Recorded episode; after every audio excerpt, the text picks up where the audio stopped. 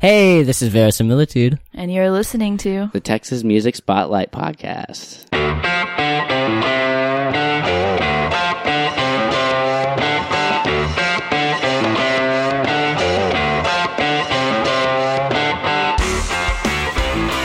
Welcome to the Texas Music Spotlight Podcast, supporting artists and musicians from the great state of Texas. And now, here's your host, Julian.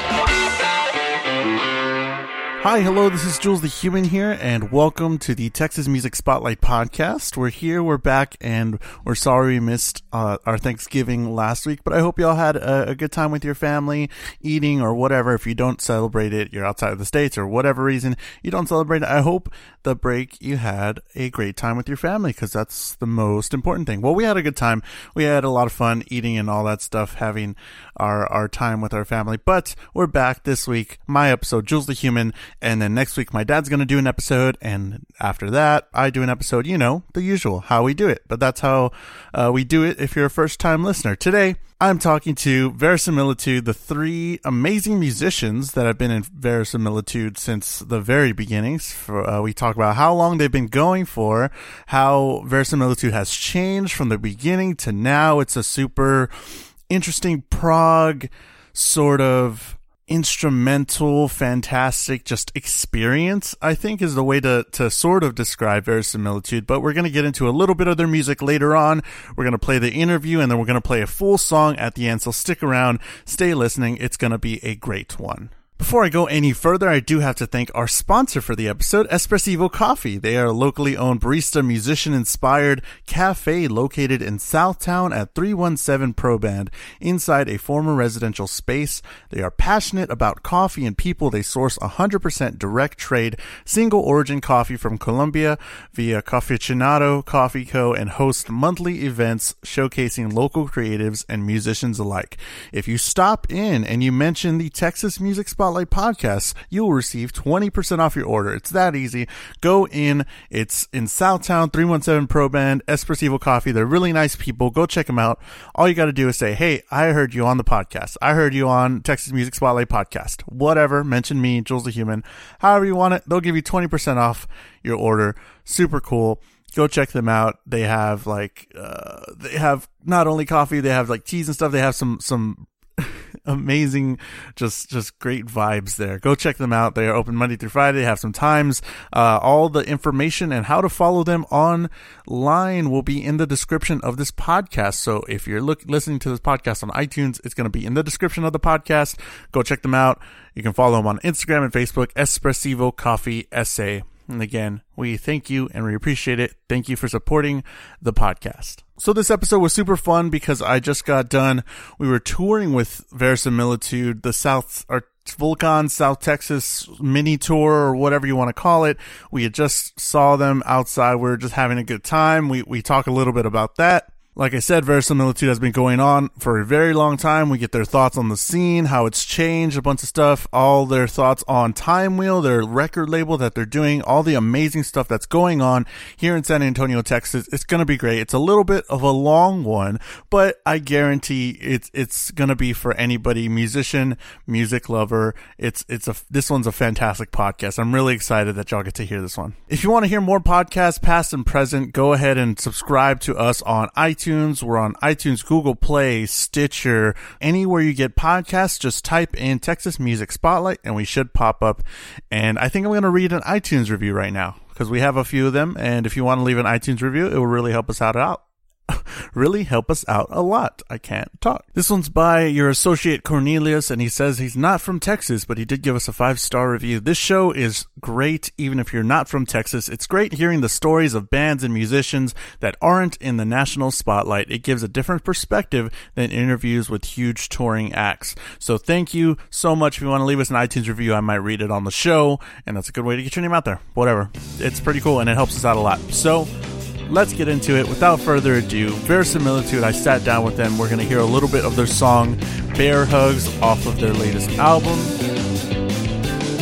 Their music's available on Bandcamp. Just look up the name Verisimilitude. They're going to be performing in a city near you, hopefully sometime soon here in Texas. We talk all about that.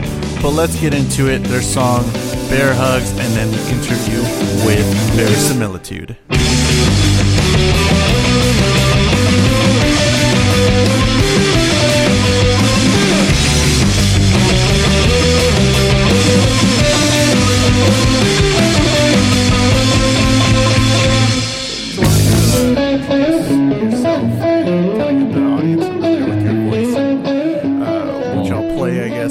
Zach and I sound the same, so it's gonna be hard. Yeah, it, it- there's a very Just say your subtle name right difference. be- before you start talking. Like, Zach talking here. Dakota.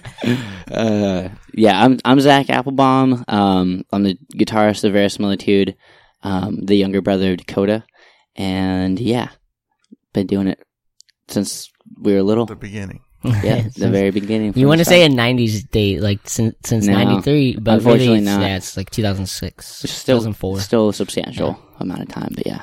Go Hey. for it. It's Feliza. Uh, I'm the drummer of Verisimilitude. Awesome. So you let you pretty much you just let these two guys talk. and just the let them part, do whatever. I mean, I've just learned because it's like hard to get a word in between the brothers, anyways. So I just sit back and relax, pretty Cool. much. We'll Let give them- you space this podcast. She'll, she she pushes through every once in a while. It really doesn't. Yeah. if provoked or it, while we're like bending over to grab something or if we happen to leave the room she'll she'll, she'll get in there It's yeah. good. Occasionally, the interviewee will just stare right at me and ask a question, and then I'm like, Sure. oh shit. No. I have to answer that one. Yeah. And then we already heard from everybody. So, so, Well, Dakota, well, yeah. Why don't you say what you introduce what you play? Ah, I play the bass. I play the synth. I play the loop together usually, and uh, it's fun. It's really good. Uh, most of the newer stuff has been more bass heavy, less on the synth. But I'm Dakota. Woo. Hey, rant, ranting Dakota. yep Trailing. Dakota. Let's go So yeah, like you're like uh something pretty cool that I wanted to bring up is that we we did a whole thing recently. We went to uh South Texas and we whole, did all that. How was South Texas for y'all? I know we we didn't really get to hang out a whole lot. We did a lot in where was it? Corpus with that whole thing when we were doing trying to go to two, Two different venues and all that stuff. it, was- yeah. it was pretty intense. But what what what y'all do in the the between times I yeah personally love playing in the valley just because my whole family is from the valley. Very cool. So, unfortunately, um, I haven't really had a lot of family come out to the shows, Mm-hmm. but um, it's nice to go back down there and, you know, just get to play music in a place that I haven't been to in so long. is so. that that's where you grew up? Like Uh, no, I was born and raised here in San Antonio, Mm-hmm. but you know, I always kind of dreaded the valley because it was so. You know, I was always going to Rio, and it's not really. Uh, it hasn't really progressed too much. So sure. so pretty uh, I haven't been there in a while. I've just been to McAllen and Harlingen, but I mean, McAllen's always been the hot spot of the valley, so Mm-hmm. it's always nice to go back.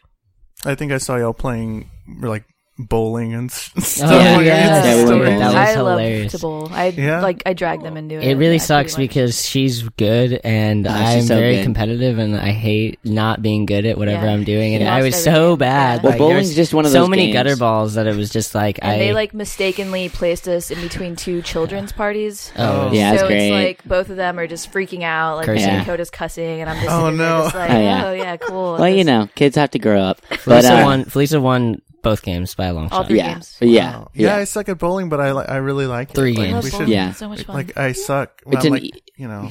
it, it brings down the ego because it's like you watch you don't have to compete in real time against each other Sure. you know um and when You're when you competing leave, against yourself. Y- in the well, oh moment. no, you're still comp- and you're still competing against Yeah, people, yeah. but it's slow as an, and, it- and you take turns. You get to watch each other do the thing instead of like basketball. It's head head to head. So like, no matter what, you're still like having fun, putting in the effort, and like the com- competition in the moment is a lot different, a lot more rewarding than having to watch someone kick your ass, and then every time go up, they're watching you suck, Uh-huh. like suck, and then everybody gets to this look at the score go down, and I usually the balls pretend go I in the gutter. it. Like as soon as the ball goes in the gutter, I turn away or like get on my phone. Yeah. and I'm like, Oh. oh, Yeah, see, we both Next Dakota and. I get emotionally uh, Yeah, s- very uh, emotional. strained, and it's just an effort to not to Scratch my face off. Yeah, Dakota was like literally yeah. purple, and his mm-hmm. eyes were like, Wow. But it's fun. It's But fun. so much Bonding. Fun. It is, it is Yeah. Bonding very with the fun. band. Yeah. Yes. How, so so how long have y'all known each other? Uh, total, I guess. I mean, your brothers, but well, like, what's what? I met Dakota in fourth grade. which is So- O O three?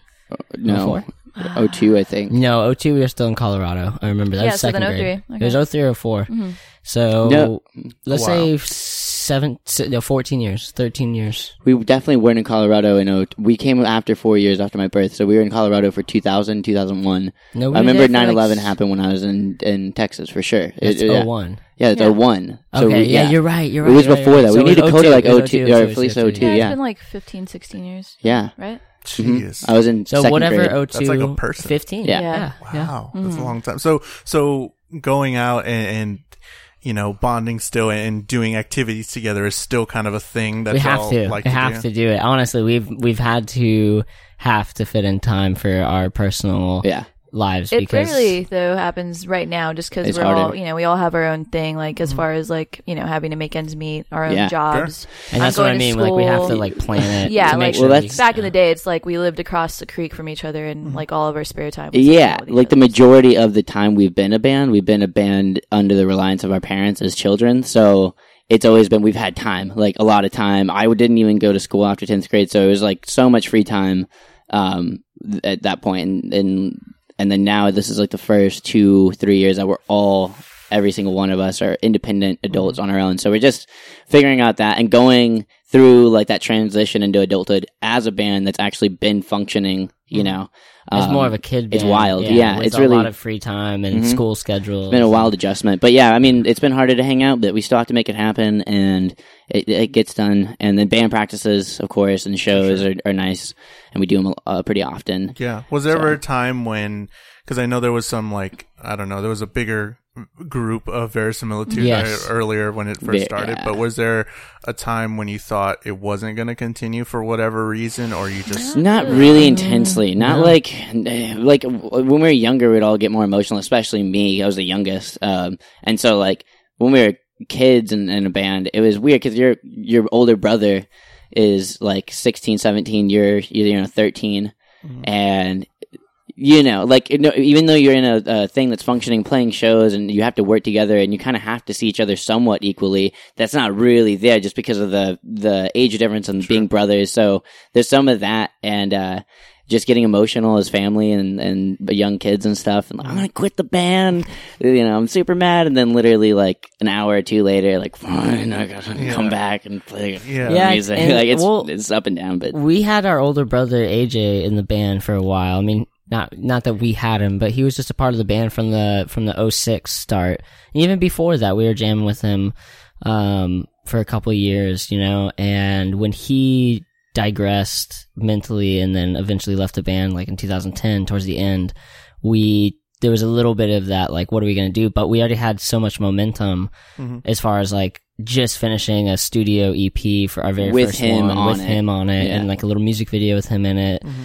And so we had all that to go with and it was kind of like we can't just not do it. So we started writing like hardcore, but that was like a little bit of a turbulent time and definitely a little uncertainty at that point. yeah. And then after we got that hurdle of like, okay, we we just wrote five songs in a month as a three piece, like we mm-hmm. could do it, you know. Yeah, had well, that confidence, and then that we had a we had a new sound as well. Like we just kind of we did this weird like little evolution out of like necessity, you know, and that's really what sparked. so uh, so what was it lot of before, and then what is it So- sort of well, it, now? it Yeah. actually was starting to go down the instrumental route. I think with AJ, we already had That's a few instrumental songs that in that year, um, due to a lot of like just the influences we were listening to, explosions in the sky.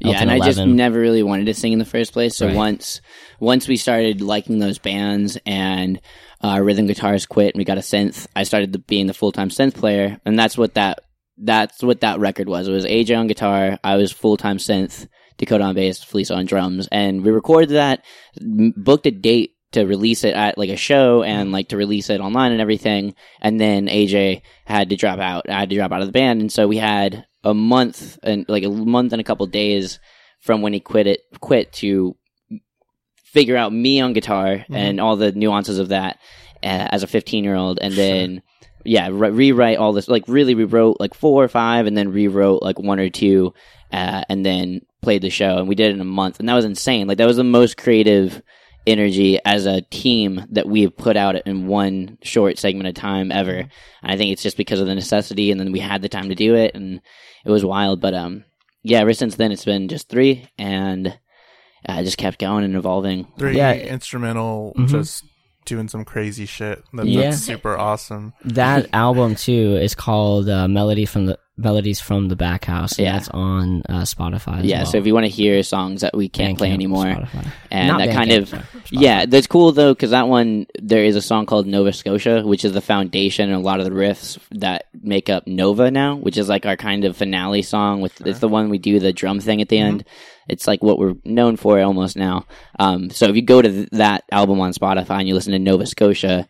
That's the version with AJ on it. And it's a little different. It's it's interesting though. It's crazy. And I was like just about to turn fourteen or fifteen. I was fourteen in that record. So Yeah, so so you're talking about doing this kind of stuff when you were super young. Wa- Was there anything that uh you know you were y'all were playing shows and, and things like that, going to you know I I'm, I'm going to assume bars. Mm-hmm. Yeah, since I was, stuff like, 10. that. So so what kind of advice I guess would you give uh, a younger group or a younger band or younger people that want to play music and and or what kind of missteps did you make or if you made any missteps like Uh-huh. going through the whole like maybe asking for payment up front or, or things Oh, like yeah. that you know stuff like that what kind of things did you Well, uh, Yeah, pit, we had to deal with a lot of bookers that kind of you know jerked us around. Well, we lot. just did that for we just played for free naive, for a long time for the first you know it had to at least been the two or three years, but we just would play for free for fun for friends and stuff Mm-hmm. consistently,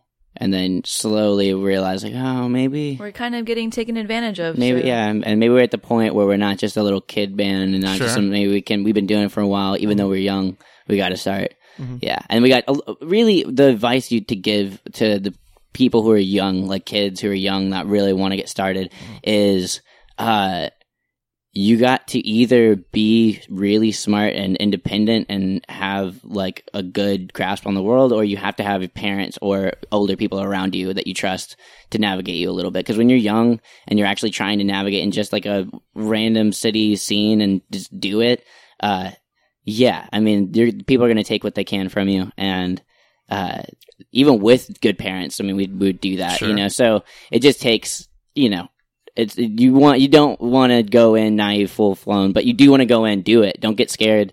Go put yourself out there as much as possible. Play the shows. Uh, make video content. Work hard. Uh, I think uh, tell yeah. your parents to screw off if they don't like it, for sure. you don't get it mom No, seriously, it's rock and roll tell them to screw off. I have to agree with everything you said, and I would just like to add that I think for anyone young or old, whatever, if you're just starting, and it really anything you do, but especially music and any creative endeavor, I feel like you always have to be in it for the long haul.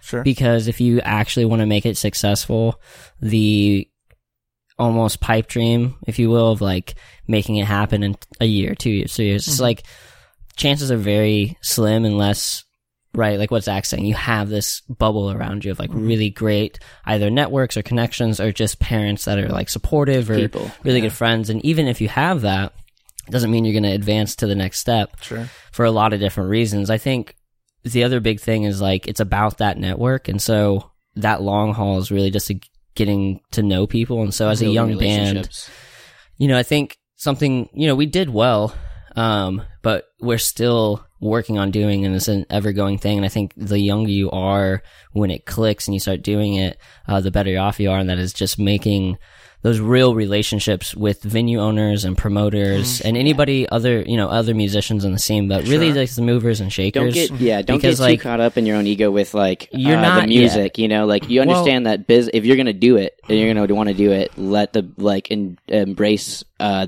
all the business aspects of it. You know, and just understand them. Understand them at least, and understand those things and think about it in that way. Unless it's just gonna be a hobby, because there's no way you're gonna get any. You're not just gonna get picked up anymore and get a record deal and have people show you how to do things. Yeah. You got to do it yourself and learn how to do it.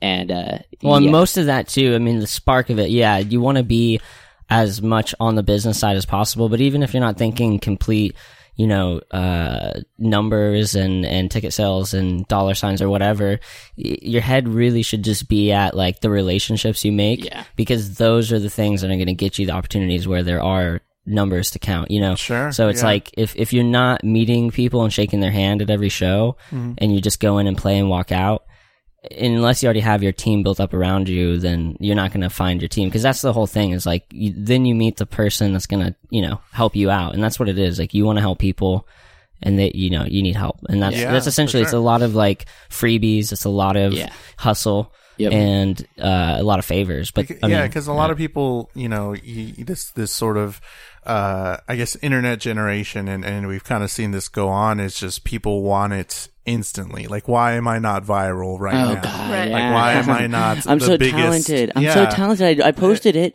The post only got Yeah, one like. Yeah. a What did really I do? thing. Yeah. Sure, like I'm a, I'm a huge like advocate for like patience, and it's just like super Well, just yeah. just waiting for that for that moment. Like it's not. I know it's probably not going to come tomorrow. It's probably Yeah. not going to come next month, but I know if I keep doing good Yeah. and if I keep putting out good stuff, like it's gonna happen. Yeah, and So it's I- no one else's fault that you're not doing it. That's a lot of what will happen to people sometimes. Is like, especially if they are a, a shred of talented, um, and they notice that uh, they, if, if you don't have a perspective on that, like, you, and you just want everything now, you know, and you're showing up to lo- shows late, and you're you're not pushing things as much as you can. You're trying to get your friends in free, and you're just kind of pushing things on the promoter constantly. Like, where's my where are the people at? Yeah, it's like super everything's prima your fault. Like nothing else is someone else's Sure. fault for of your success. Like you got to make shit you happen. own it. Don't expect other people to even if there's their that's their job title. Check other people. Take everything into your hands that you can.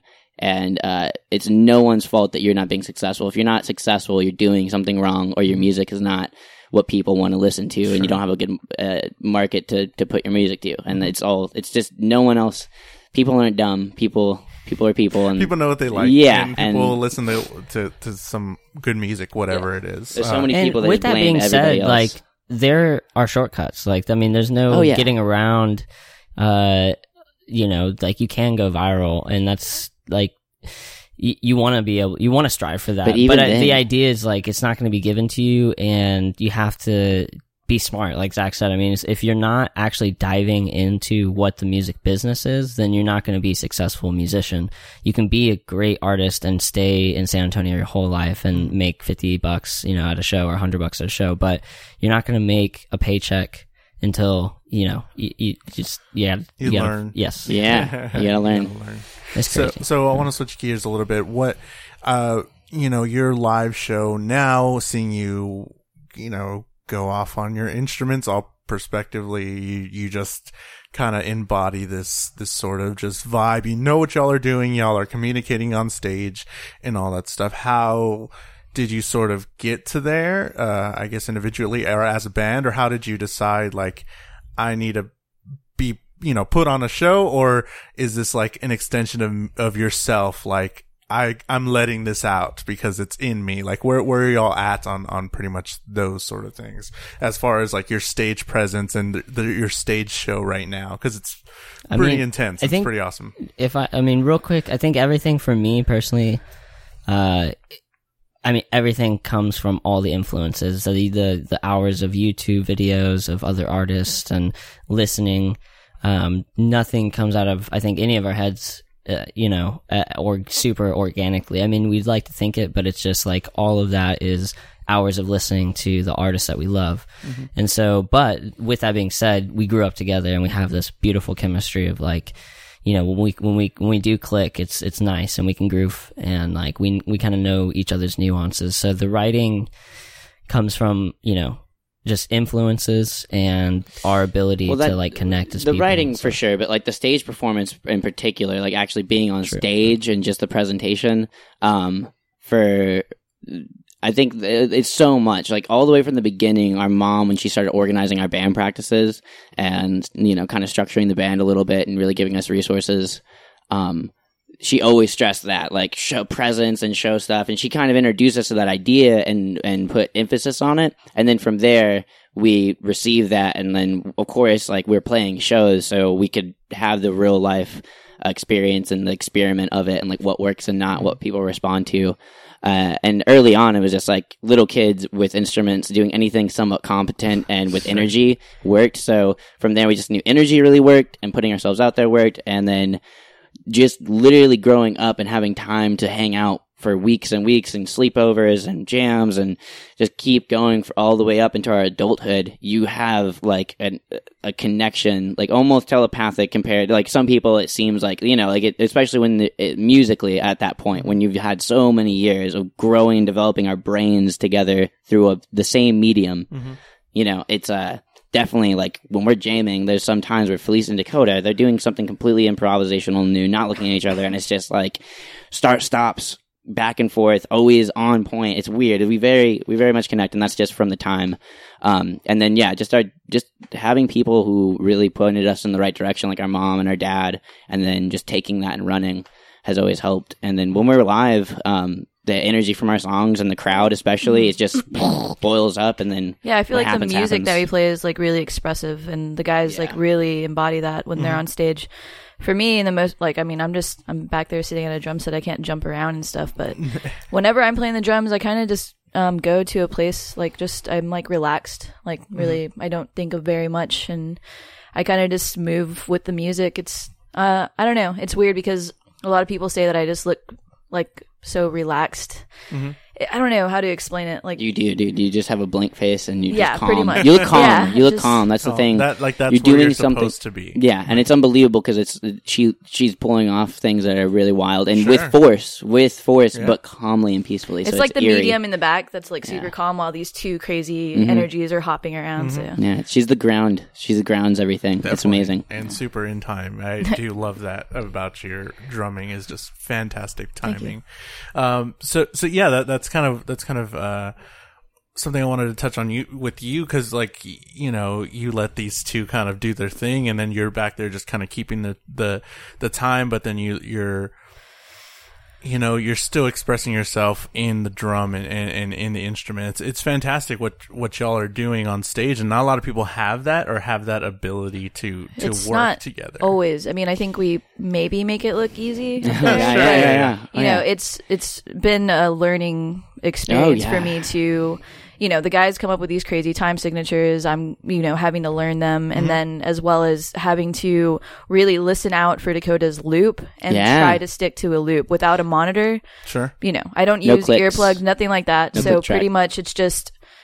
I'm gonna go yeah. with that Yeah. loop and then just kind of set the tempo with that. You know, there's been times where I've totally screwed that up. Sure. Yeah, Um, mainly, but that yeah, exercise, mainly the loop is messed up. No, Yeah. but the Yeah. exercise of that, I think, is also part of what keeps us so in sync and just uh, kind of cohesive on stage and We have seeming. to like rely on each other. Well, yeah, and like if there's a loop that isn't perfectly like it's a a two or three bar loop or whatever, and the middle of the second bar is just kind of starts to rush or slow down for some reason. That's looped, and Dakota has to go, and we're live, yeah. and so we, have, have to, to just follow that and then stop, and then and that ha- there's some songs where there's multiple loops that have that kind of fluidity in it.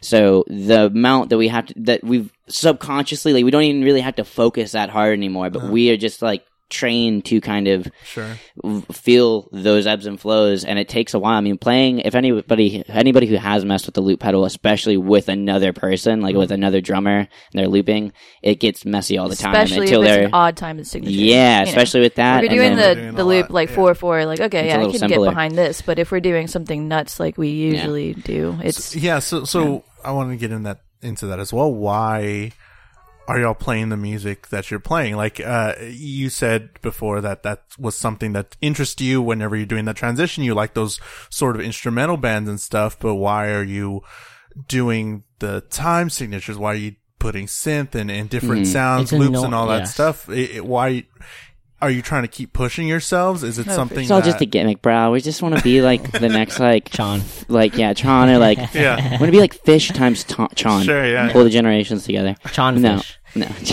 Uh, no no no um Uh, so. I think for for for us, it's just like I don't know. I, I, It just happened. I don't know. It's just like uh, the Well, influence. we the would not be- influences. yeah. We we our dad listened to great music, and then we just expanded from there. And our our friends showed us cool music, and we just happened to really fall into. I think it's also we all have been in like band or orchestra. Dakota and I were in orchestra for a long time. Um, we both really moved up in it. Uh, and that that influence of just liking music, like that instrumental music, because all classical music that we were playing was. So just getting into like the rhythms and the time signatures and just the wildness of it all, that really helped install that like love for just the musicality of everything. That's what it Um, was. none Yeah, I mean, yeah. it was definitely. I think orchestra trained me to uh, not take. I I just didn't feel like anything I did that was you know four notes together in a four four bar was was good enough because it was Mm-hmm. just like I can anybody can do that. Like I could literally teach my seven year old brother to pick up the bass and Yeah. play and like do it on time. Like so, nothing's wrong with for, that, but for just us, that- we had that that train incentive. challenge essentially like every morning getting to orchestra and like okay you know learn these next eight bars and that's what you have to learn and then eventually we're playing you know symphonies from like, crazy Bach stuff. and shit and then it's like once you get to that level of like yeah you're you're playing seven eight and weird time signatures Yeah. in the orchestral setting on stage in a uniform you have this kind of professional. What did professional y'all play in orchestra? violin for seven I played cello Yeah, for like uh yeah six seven years, and then she Uh, yeah, it's Yeah. super random, but I played the flute for like Nice. three years. Yeah, and you were in drum I for got- a little bit right yeah. In high school, I was actually in the pit, um, you know, playing marimbas and stuff like that. But I kind of like in middle school, I was really wanting to be in percussion, of course, and they, everyone wanted to be in percussion. So, Sure. of course, they're like, "Oh, well, we already have enough percussionists, so uh, if you want to be in the band, you're gonna play the flute." And I was like, "All right, man, then All I'll right. bite Do the it. bullet. Let's do it." Yeah. Yeah, that, that's that's definitely something I really like uh, when I, especially when I first started playing with Volcan and all that stuff. Like it was, uh, it was the music something that was totally different from because I have an orchestral orchestral background as well. I went Oh, to UNT trombone. Yeah. uh, Okay, I went cool. to UNT for uh, trombone performance and all that stuff. So. Nice. Uh, that's definitely what I did for a really long time. And the way that Jaime were right for Volcan, it was just like, it was super the notes on the page which was super interesting because i've never played these rhythms before but he would have uh, a stylized way of doing it that Right. transcended the page and i didn't Nice. know what was You going could on. lock in, you know like yeah. like he was like that's how that rhythm goes but this is how you're supposed This to play it it. and i'm like yeah. whoa this is really Uh, interesting so Yeah, he's so yeah, amazing. yeah definitely fantastic writer for for all of us. and our he's the drummer correct yeah yeah Okay. yeah, he's like the coolest musician ever. But dude. but like like like we are saying, like y'all are y'all are definitely good enough musicians to where y'all can play like in a cover band and just Oh, play yeah. like covers, whatever. So so this is like what y'all took from you know your your time in orchestra and and you're just like I just want more. Like I want Yes. more than just Mhm. well, jamming for or whatever. And then our just uh, also what plays into that is brotherly competition because Sure, yeah. like oh Dakota made a riff that's really cool. I got to make a riff that's cooler. We're both in orchestra, so those are in the that's in the back of our head while we're doing all that, and then bonding through just jamming and and pushing each other and stuff like that. Uh, definitely was a part of that for sure. Like Mm-hmm. I don't think. If we weren't brothers and a family and we'd come from independent things, it would have been a lot different. I mean, I think that has to do with it for sure, and just it is pushing the envelope a little bit. Like it's hard to settle, like I was saying earlier, with like a, something super simple. But it's I actually like incorporating that into the challenge as well. And so some of the more recent songs, I I feel like I I try to go for. At least this is the very last one. I was going for a simple, something that we could just thump that E for a little while on and just groove, like, mm. because that's what every bassist wants to do. Just literally play, walk the E, walk the E, and like I, I just wanted to, you know, come take the complexities that we normally have, tone it down, and put the emphasis on some of like the the heavier, the rhythm, stuff. yeah. Mm-hmm. But it's weird, yeah. The competition goes with it, and then we do like to push the envelope to where we create a riff that's like we can play it seventy five percent when we first come up with it, Or and it's b- like, not hey, even like we Yeah. can we have it all like a lot of the riffs I write recently, especially. I, I mean, I, actually, really, anytime I've contributed something that I'm really trying to push uh, something into away from the band, like it's not something I came up with on the spot. I am usually writing something that I can only really like imagine or I can like play some of it. Like I did on the guitar for a while and then I get this basic kind of, of note arrangement and then I keep adding and pushing it rhythmically and like changing it until it gets to something that I can't do even like 50%. I can do it barely and super slowly and it's Yeah. mostly just concepts that I haven't even tried to do and things. And then yeah, that's how we cuz we don't really even we're not disciplined. Outside of orchestra, the discipline did not carry very much. Sure. Um, even when we were, had a lot of time, we didn't practice a lot on our own too much. And so the majority of how we increase our skills is by creating things that are harder. And that's what Felice was talking about. We try to give things to her that time signatures, and that all kind of just goes into how we increase our skill level and and grow as musicians. But we are not putting time that much into the week, even before like it's a little bit, and now it's even less because of the work and all that. Mhm. But we still keep it up, and we're still doing it, Yeah, for and sure. Still going out and, and exactly. playing around Texas. Where's the farthest y'all have been with verisimilitude as far as like from San Antonio and, and Dallas. Dallas, Yeah, that's yeah. it. Not Yeah. that That was an awesome. I mean, yeah. I mean, we haven't left Texas. We're about to. We're about to. I mean, to. we're planning on it. March. Yeah, we're planning on Very a cool. tour outside of Texas, but Dallas was the furthest we've been, and Mhm. it was a But y'all super do- awesome show. a lot of t- more touring than than most. people, Recently- I We're think. trying to, yeah, we're for doing a lot more weekend warriors. Um, you know, to Houston and Sure. to the Valley and stuff like that. Mhm. Um, but Yeah, We we're have trying to to. get We're ready to get break free. ourselves out there. Yeah, before break we. me out, break me out. Yeah, dude, we're trying. i- To is there like a, a a moment over this you know all the time that y'all played together where it was just something that that stuck in your mind that was just like intense like at a specific show or at a specific place when y'all just played and it was amazing either y'all were amazing or the crowd or a mix of the both or like Well, the first crazy time in? McAllen, yeah, the first time in McAllen was mm-hmm. really crazy. Was like dope. we we played for over a hundred people, opened up for hikes, and just Nice. Really fun. We did not expect that scene. Mm-mm. The one that sets out for me the most is Aimfest. I think. yeah, I was gonna say year. that. Nice. Yep, I was gonna say Oh, that. That okay, was like a yeah. really nice. Well- huge, I mean, the energy coming from the crowd, like yeah, it was just. It was in That's Austin, but we've Austin, had to yeah. had like fifteen or more, like probably 20, 30 people from uh, from San Antonio that came up. nice and just close homies and they're so excited and then the rest of the crowd that came just kind of funneled in and i think we Filled up did that room. yeah we and i think the set times we did we like closed out the the b stage there and so there was no one else for a little while to go see and it just filled up and then the energy just got like nuts like it was just like really nice um we were on a stage so we're a little separated we've had certain shows at parties or at the at ventura Oh, yeah. where it gets like like yeah, super our packed super nuts and then it's in their face like you're That was Yeah. yeah. our 10 year anniversary was also one worth mentioning. Yeah. Last year at Ventura was an amazing show as That well. was crazy. the support that we have in San Antonio is just amazing. So yeah, yeah. No, we, well, we that really was a great our, month because we city. did our 10 year anniversary and we jumped right into Luminaria, which was our first Nice. time there. We did a big art installation Mm-hmm. with projectors and a bunch of, you know, curtains hung up with duct tape that Yeah, were, you know, was we super got there at like seven budget. But and we were dude, supposed it to looked- play at eight and we good. walked in and half of our curtains were down and the people at the event center were like, dude, what the hell happened? Yeah, to they're what are you gonna do? Yeah, what are you gonna do? Like, if we have to cancel or that? I was like, no, No, we got this. we so got we grabbed ladders and taped it, retaped it, double Yeah. taped it. Yeah. But it was cool. Yeah. that was a really good one. We pulled it Both off those shows were Yeah, by the hair of our chinny chin chin. It like came together and it was like, okay, you guys got it. We It's yeah, for sure. So, so y'all uh, do like the the protect projection, like you were saying with the like the Liquid light liquid light yes. show, and all that stuff. So, what what are y'all's you know opinions on all the? I think it's amazing stuff that's happening with you know art plus music plus whatever creative all these creative things that are happening that are just meshing together what are y'all's thoughts on that Well, that's the- happening here in san antonio It's good. Yeah, it's good. Well, I was gonna say uh, that uh, not sound on sound day for night event.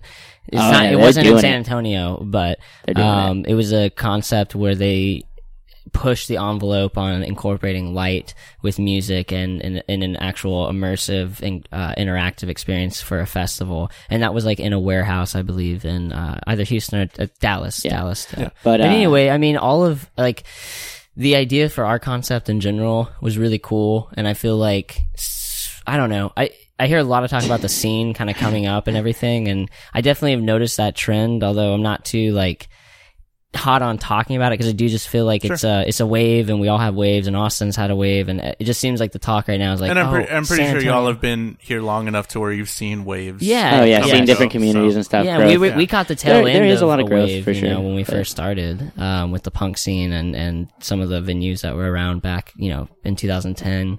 Um, but anyway, I was just gonna say, like, Brick is a huge resource. I feel like for a lot of those art shows you're talking yeah. about. I mean, we opened up for uh, a local band, uh, and they wh- wh- uh, what are they called? Voodoo Boogaloo. Sorry, it's They're so great. We piece, love and- Voodoo. Man, they literally had a bouncy house, a massage therapist. Oh, yeah. Like it was insane. Food right when multiple you walk in the door. projectors, people. Yeah. Yeah. And then we've hosted uh, two Liquid Sunshine Experience concerts there, which which is the same concept we did for Luminaria, where like it's Interactive light interactive. The audience actually does the light shows and we pass out gloves and instructions and it's one of the only places that I felt like could facilitate that Sure. with the layout and everything's white and movable curtains and great staff. But yeah, overall, just that when people do that, um, for themselves as artists, like if you're a musician and you can push the envelope and and create something uh, through a different medium and incorporate it into your music, this is like, this is good. This is good to do.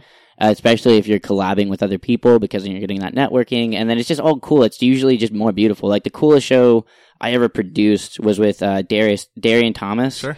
Um, and it was a small little show, but it was so cool. Oh, it was yeah, I at remember that. Vape Mhm. and they cleared out the, all the tables in there. It's when they still really kept the tables in there as Yeah, more of a vape shop, but they cleared it all out, and we got there like four uh four hours early and put up a bunch of mirrors all along like the back of the stage. Oh, you had these I saw cool, some pictures of that. yeah, Yeah, and then did the interactive light show. yeah. Um, and then had project two digital projectors, and then so the interactive light show was going onto the mirrors and the performers, so that was refracting all over the room, and then we had other two other digital uh, projectors, so it was close to 360 visuals in there, and uh, all electronic artists. We had Wayne Holtz too, though. Yeah, very Um, cool. and it was just like a party, super cool, and it's Darian and I's kind of concept, and we just organized and uh, included the Dakota's uh, Liquid Light Show thing, and it was just one of the most special things, like uh, that I've I've been a part of personally to produce, and it was exactly that, just bringing in a bunch of different people with visual art and uh, tactile art and doing it. So that's always great. Imagine Books as well. A Oh, great yeah. spot that wasn't do that around for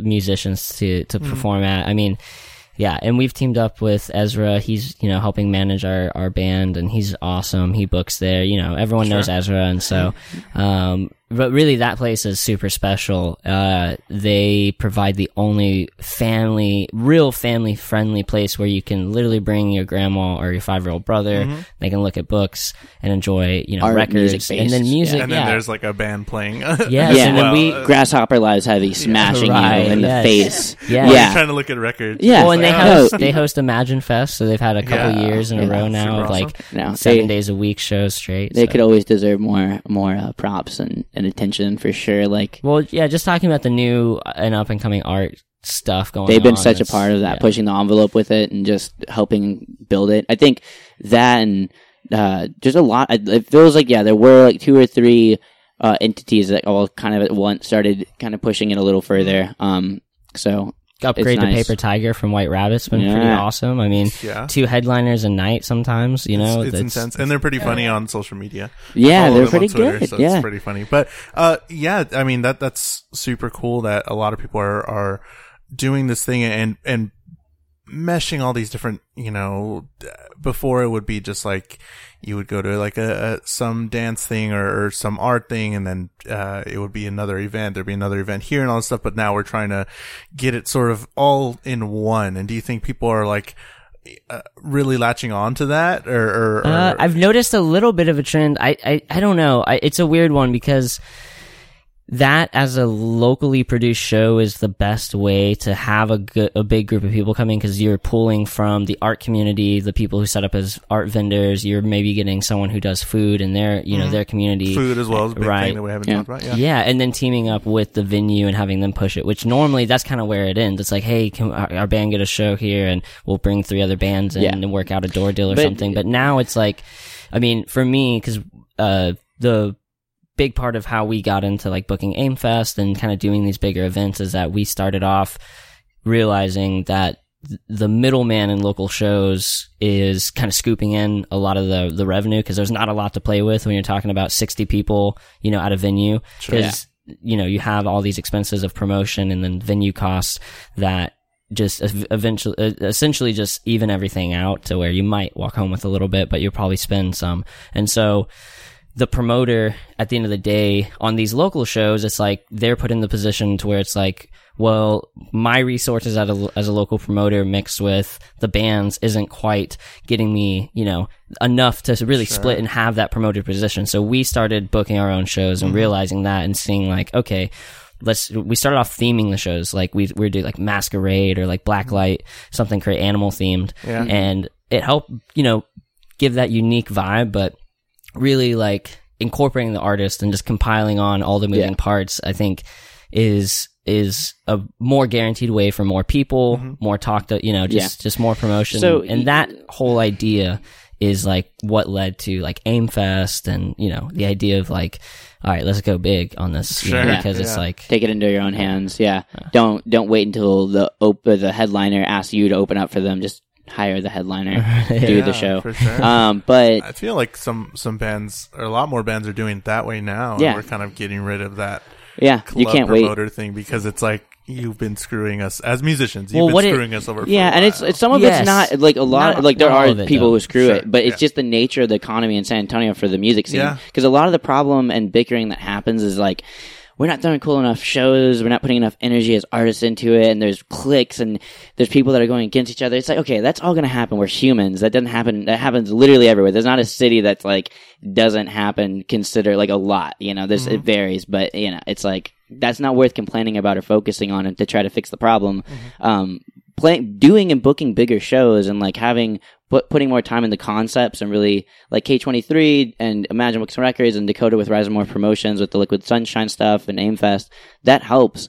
But in San Antonio particularly, something that doesn't get talked about is just like the, the there's a plateau on the customer base. Like the mark, the amount of people who are going down to just regular local shows that aren't at the McNay or aren't like this big grandiose thing mm-hmm. that's been worked on for months and months. It's just a local show. There's only a small amount of people, demographic in San Antonio, that do that, that like to mm-hmm. do that, like to go to bars and watch bands locally. And the biggest thing we can do to help that is other people who do it, who aren't in bands, and people who are in bands, just inviting more people, inviting someone, just being more sociable and inviting people who don't want to go out to those things and bringing them out to it, incentivizing that. And of course, having cooler shows incentivizes that.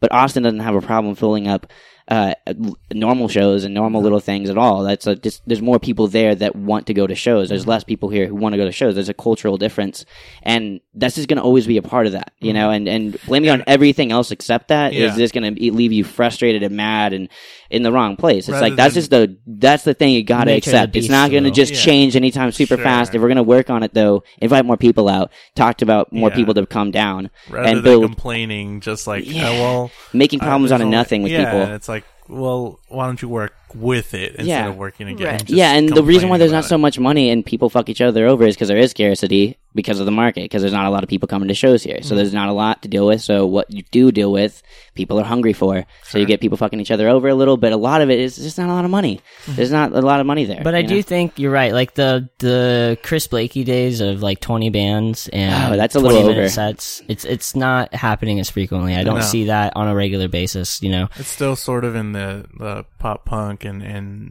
metal scene, sort of, but I can feel that kind of.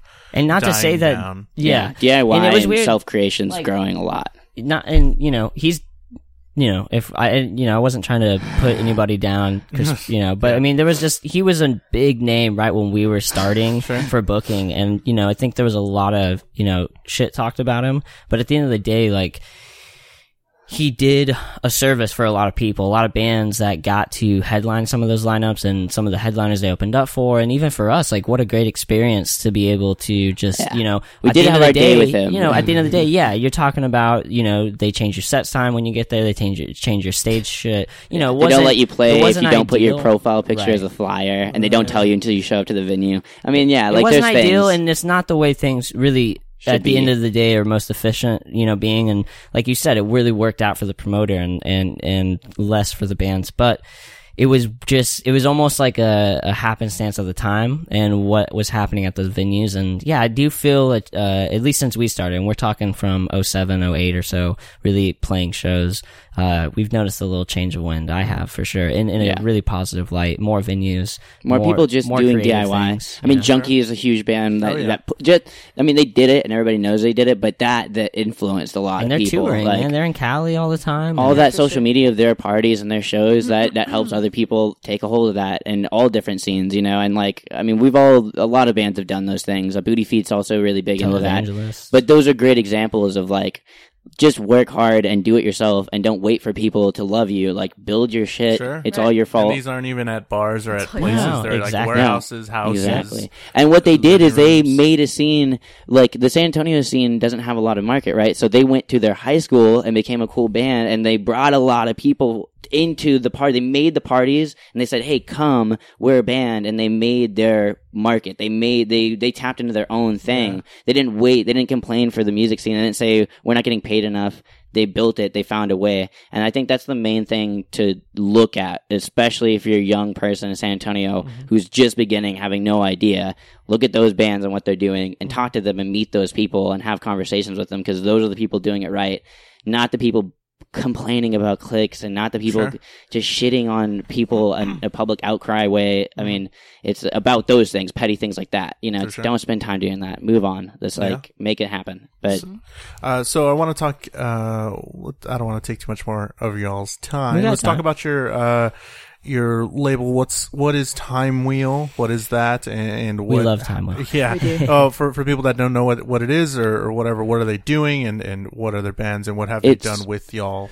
best described as uh, the whole entity of time wheel is a multimedia publishing company right now. Uh, they have a blog, a website, a Facebook, Instagram, Twitter, all that, and they push culture, music, and art um, from all different people. And part of that is a record. Uh, part of what they do is a, a record label here in San Antonio, and they're just utilizing their uh, vast network online mostly right now, and pu- and pushing and helping the the people on their label, which we're part of. So they're, push- amazing. Yeah, Matt the Humble, label the, aspect is, the is the biggest. I think that drives most of what we're trying to do at Time Will. What what our goals are is is as far as like uh, at the end of the day, it's run by musicians. It's started by musicians, Yeah. and so the the goal is that all the musicians on the label become successful in in that we are touring and that we keep moving up the ladder. And so, uh, like Zach said, they have a huge resource online through their social media network and their website and their publishing, uh, their publishers and writers that they Yeah. can provide,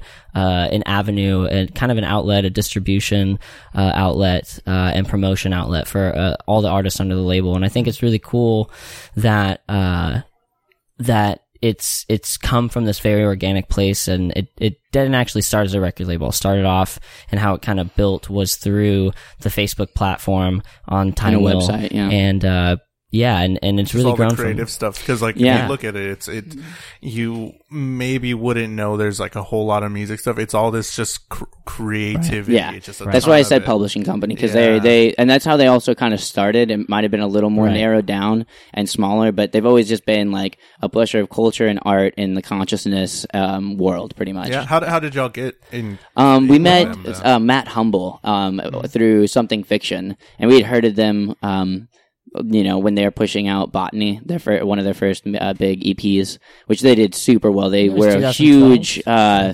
uh, example for a lot of bands then um, for how they pushed that. Because no one they came out of nowhere. No one really heard of them in san antonio. And then boom they released this and they got on radio stations and it did really well and that's how we heard of them and then we ended up playing a show with them at fitzgerald's we booked it. um, I we booked it, was and we booked like, the them. first Yeah, shows, yeah that and uh, that's how we met him. We talked to him, and then from there, I don't know exactly when did we lock it down on the record label. It was a collective first. It was just like a soft, like, "Hey, we're doing a music collective. Come on!" And then he merged into a full blown um, record label. But once we met him, it was just like, dude, this guy knows what he's doing. He's really ambitious, smart, very chill, down to earth, and uh, he sees things out of the box, just like those people like Junkie and those people like Booty Feet. Like he just is not making excuses. He's building something for himself, and he saw us and saw value in us, and we became good friends. And now we're we're doing it. And they're like they start when we met him back then, it was like ninety thousand likes on Facebook or eighty, maybe less, and now it's like f- about to be five hundred thousand likes, and like it's just like crazy, like and they're doing a lot. They're making a lot more multimedia content for the artists themselves. We had an anniversary uh, for our Bear Hugs album. We didn't even remember it was the anniversary. they did, and they made this little moving GIF and like celebrated our birthday with it. And they got out to their whole, you know, uh, you know, Facebook platform of 500,000 people. So it's like, it's a nice thing and it's all just organic and slow moving, um, and just like personable and, you know, it's not, um, it's not like Atlantic Records. Or super It's forward thinking. I mean, it's, it's described first. as the a net label.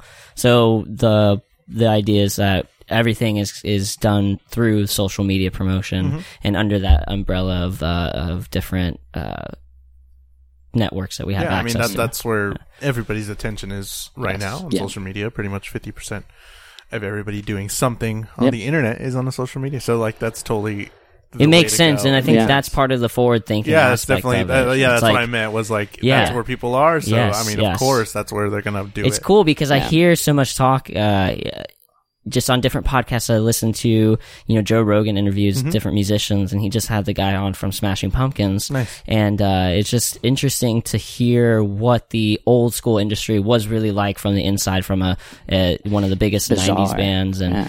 uh, just the the idea, right, that like they're a net label and they're pushing that idea of like we're internet based and social media based and more about distribution through Bandcamp and SoundCloud and these online platforms, uh, YouTube that, uh, it just, like you said, it just makes sense for what's happening. And you see the digression of old school record labels and, and, and different agencies that are having to adopt these new ways. And yeah it's really cool man. We so we teamed up with time will for this odyssey event happening friday. And uh it's been really cool kind of getting pulled onto the time will uh team beyond just musicians. So like for me my rise and morph promotions my alias kind of company that Sure. that does aimfest and liquid sunshine experience and helps with jungle boogie um got to basically uh, take on like head of promotions at Time Will, and m- the majority of the time, these last like six months, has been going to like making sure everything's covered with the uh, headliner artist, all the liaison work between the venue and the agency who represents uh, Mind Design, and uh, it's just a really cool position to be in to like have that responsibility and be able to kind of be a part of this like organic but growing. Network of just like musicians here locally that are really helping each other and I just really love every you know new artist that we add and I think we're up to like five or six artists out of state. Um and yeah he's just the main thing is like we've since that one show like we've just always stayed in contact and always played shows together and he's you know time will sponsored aimfest since 2015 since 2015 and like uh and now we're teamed up directly on this uh, Odyssey event. So we're hoping Yeah. to keep it an annual thing, and Mm-hmm. you know it'll it'll keep growing, and it's just really fun. Like they've helped us out a lot. They're pressing our T-shirts this week. We have new T-shirts Awesome. coming out. and- Yeah. Yes. So they're Very actually. Yeah, we'll see. Hopefully, we'll start pressing records there actually pretty soon. but we'll yeah, that's, their plan. They're they're really cool with this their their thought on how to go forward, and it's just great. It's really exciting just to be with those people, and it's all just goes back to what we were talking about earlier. You networked, you built our own stuff, do your own shows, Mm-hmm. be nice to people, and and put yourself out there, and you you, you will end up meeting people who are fucking awesome. And Yeah, you just got to sure. realize when you do. So so what's next? Ooh, Going in 2018, baby. 2018, the last month of 2017. What what are your what is uh, Verisimilitude plans? Uh, anything? Any ideas that you're y'all are thinking of? Uh, We're breaking up. Yeah. Oh, I'm just kidding. Oh, We're done. right now, That's yeah. right at the That's New Year's. it. You're Okay. done. Eleven or ten us. years or eleven years. Yeah. Yeah. No. Um. We're writing uh, Yeah. music for a new album in 2018. Well, we're trying to go, you know, full length. Um, but we're currently working on that, uh, as well as a tour in March. Um, we're trying to get out of Texas. Yeah. We're gonna do it. Um, That's gonna be awesome. In December, we have a couple of out of town shows. I think we're playing in Houston and Austin. Mhm. Um, it's pretty much all I can think of right yeah. now. Um. Just tour next year and more music and uh, just continuing to what do what we've been doing with figuring out the next level of uh the business side and really pushing Sure, ourselves out to more publications and more big tours and It, and stuff it's like that whole pushing yourself, but being patient still. Sort Yeah. of thing, Right. where it's Oh, yeah. like Yeah. Oh, it's hard work. It's Yeah. not Well, if you're trying to make money and, and, and get su- successful in a monetary way or in that kind of way, get to the top of a business is not the business to do it the most efficiently. It's it, it takes Sure. yeah, it takes I mean, time. that's literally a topic we talked about on two different occasions. Yeah. One at, at Time Will meeting for Odyssey today, towards the end, Matt and and everyone, or Matt kind of brought it up, but it was just kind of like, you know, we we see this slow evolution. We see, you know, everything from like, you know, the ticket sales, like how they're rolling in from like previous shows and this Mm-hmm. festival, and we're seeing like what we we're talking about progression of like Facebook likes and just everything,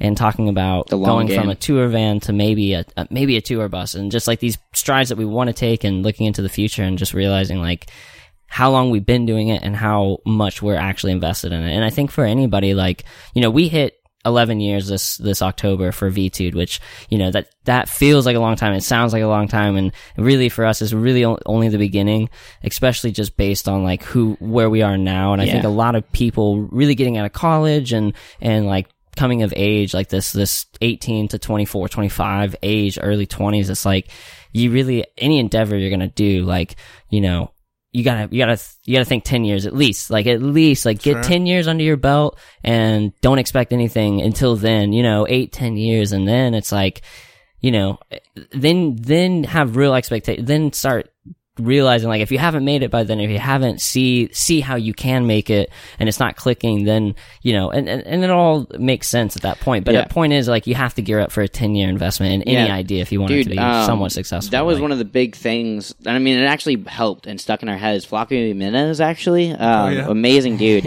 uh, we right. played a weird show. I must have been twelve. Like it was still when I was singing eleven. Like it was like Uh-huh. a year or two after we really started, and I was still Played at a singing. And we had Cody Stubblefield still doing rhythm guitar and AJ in the band. And we played at uh, uh, Red McCombs Toyota dealership because my mom was So dating. weird. My mom was dating a guy who uh, sold cars from there. Actually married him, like our stepdad at the time. and he like Flaco Jimenez was coming down. Red Okay. McCombs put down money to do like this event, but it was like weird. Like they did not do good. They did not do a good job No with the pro- the- staging. no- the production, the we promotion played out of like a random dude hole in the wall. literally it was a garage door that was open for loading that was small it wasn't even a big thing and we played on that I opened up for Flaco Jimenez and it was bizarre because no one was really there and uh yeah Yeah, but so what was picture. awesome the moment Whoa.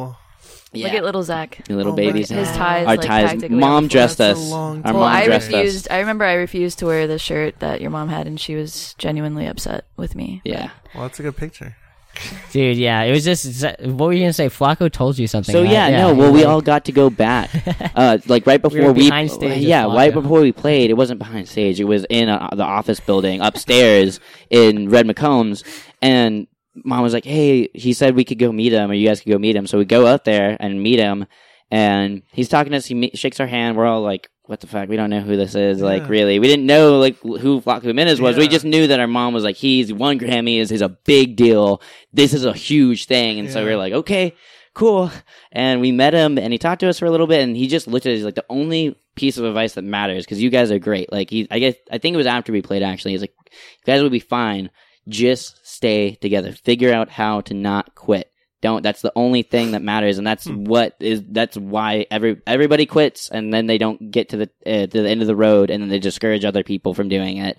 Just don't quit, and that really just having Flaco Jimenez look at my little ten year old, yeah. yeah, eleven year old face and say that as like an old like man, like you know. And the the more the years have gone on, the more that memory has become like uh valuable and like understood because when it was first said it was just like what, I'm t- I'm like Okay. 11 I like Did okay you see my tie? yeah, We're at yeah. Like I was like, just like, who the- the fuck is this anyway? And then like Yeah. as the years go on, it's just like, geez, that was a huge thing, and like that's really what I go back to every time. Is like that's it. Like just staying together and making sure we're doing the things that allow us to stay together because it doesn't just happen. You have to act accordingly, and you have to make it. You have to want it. You have to want it. Yeah, and you that have to has been it. what you have to put in at least ten years. You have to meet Flaco. No, You know, you don't I was gonna say, man, it was so weird. Flocka. If you don't meet Flaco, you're not gonna make it these days. Wow. So we, it's real quick, we literally saw him, and uh, you know, I'm sh- maybe a lot of people already know this, but like he has his own accordion brand, Sure. and so like you know, I didn't even know we are in the valley at this uh, guitar center getting some picks, and we go into this room, it's just accordions,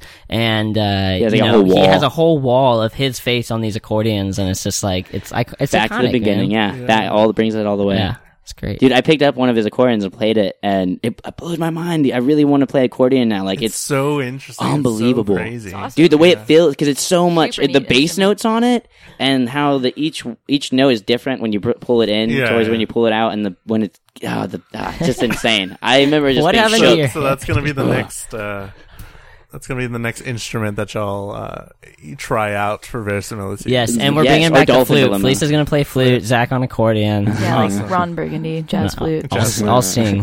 I'm just kidding. I'm the worst Well- in the band at that. Well, thank you guys for being on the show, and I Thanks for appreciate having you. us. Dude, thank you so much for this having was, us. This uh, is great. This was the one of the best podcasts. I love it. I love the setup, and yeah, we love you. Yeah, I really do like the setup a lot. Yeah, this room is great. You got the mic arms, you got the desk, you look We're professional. man. We're yeah, trying. That's it. That's our show. Hopefully you liked it. Thank you so much for listening. Thank you so much to Verisimilitude for being on the show again. If you like us, if you like local music, if you like what we're doing at all, just go ahead and subscribe. We're on iTunes, Google Play, Stitcher, SoundCloud, pretty much any podcatcher, anywhere you get podcasts. Tell your friends, tell your friends what we're doing. Have them submit music if they want to be on the show as well. Texas Music Podcast at gmail.com. All that stuff's going to be in the description of the podcast. And we like to thank our sponsor once again, Espressivo Coffee. If you mention Texas Music Spotlight, when you go, you will get 20% off your order. It's that easy. Just say you heard it on a podcast, heard that they're giving away some, some percents off, 20% to be exact, off of their order, coffee, whatever you get. Just mention the Texas Music Spotlight. That easy. It's on, it's in Southtown. Probandt Street. Go check it out. Espressivo Coffee. All of their information is going to be in the description of this podcast. So we're going to leave you off with a full song by Verisimilitude. This is one that they play at the end of the show a whole lot of times and they get a lot of people going. They get the crowd going and they even said it. It's kind of what they're known for now a little bit, but it get, it's a really fantastic song and it's off their album Bear Hugs. Go check them out. Go find them on Bandcamp. Go to a show. Go like them on Facebook, Instagram, all that stuff in the description of this podcast. Again, go check them out. Fantastic people, fantastic group. If you want to follow anything that I'm doing, Jules the Human, J U L E S, the human on pretty much any social media, Snapchat, Instagram, all that stuff, julesthehuman.com, where you can hear my other podcasts, all that other stuff. Go check me out if you want. But without further ado, this is Nova by Verisimilitude. Thank you guys and have a good night.